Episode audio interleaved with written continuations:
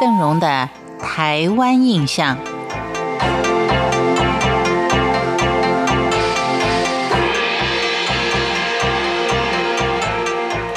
在今天的节目当中，我们继续跟您聊高雄的开发史。或许是因为现今高雄港的名气太响亮了，常常让人误以为汉人在高雄市的开发是从目前的港区慢慢往内陆推进。但是根据史料的记载，高雄市真正的发源地是在旗津。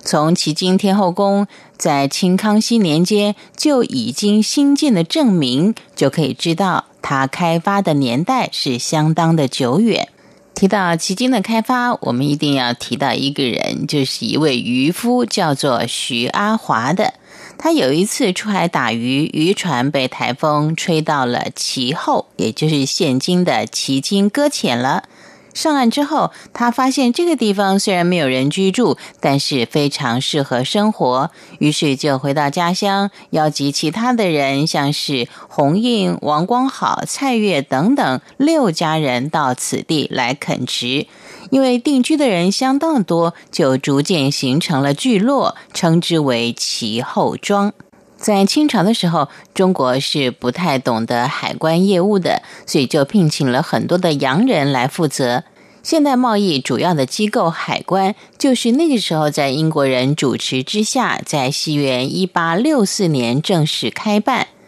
当时其后海关附近住的都是外国人，天后宫一带呢都是使馆区。一时之间，最新的洋玩意儿纷纷出笼，像是酒家、西医等等，都是高雄的首创。但是后来居住在其后的英国人认为相当的不方便，就在西元一八六六年迁到西子湾建领事馆，因而形成了海关在其后，而由西子湾收税的情况。从此以后，整个行政区就开始慢慢的往高雄本岛迁移。虽然说高雄的行政中心慢慢的往内陆迁移，但是日据以前，其后也就是现在旗津的商业依旧是相当的兴盛，跟高雄本岛的往来十分的频繁。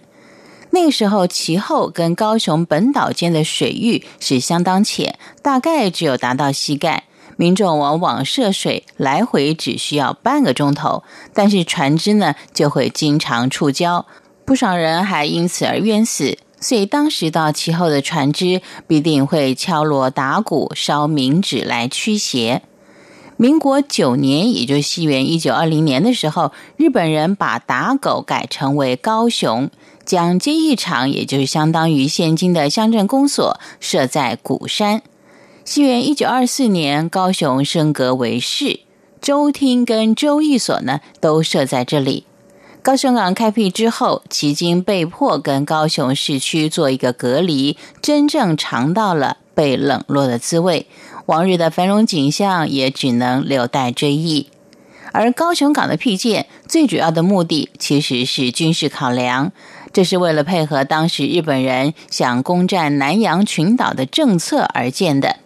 在进港的过程里面，受惠最大的大概就是属于盐城区。因为那个时候盐城多半都是沼泽，日本人把疏通港口的泥土全部用来填平了这块沼泽地，还在这里实施高雄市的第一个都市计划。盐城在兴起之后，旧市府又从鼓山搬移到盐城，在现代化都市的发展之下，盐城区在西元一九五一年左右，可以说是能够傲视全高雄市的地区之一。